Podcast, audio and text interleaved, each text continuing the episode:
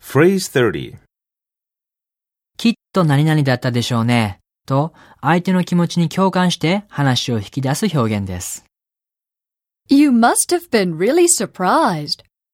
さぞ驚いたでしょうね。 You must have been really surprised.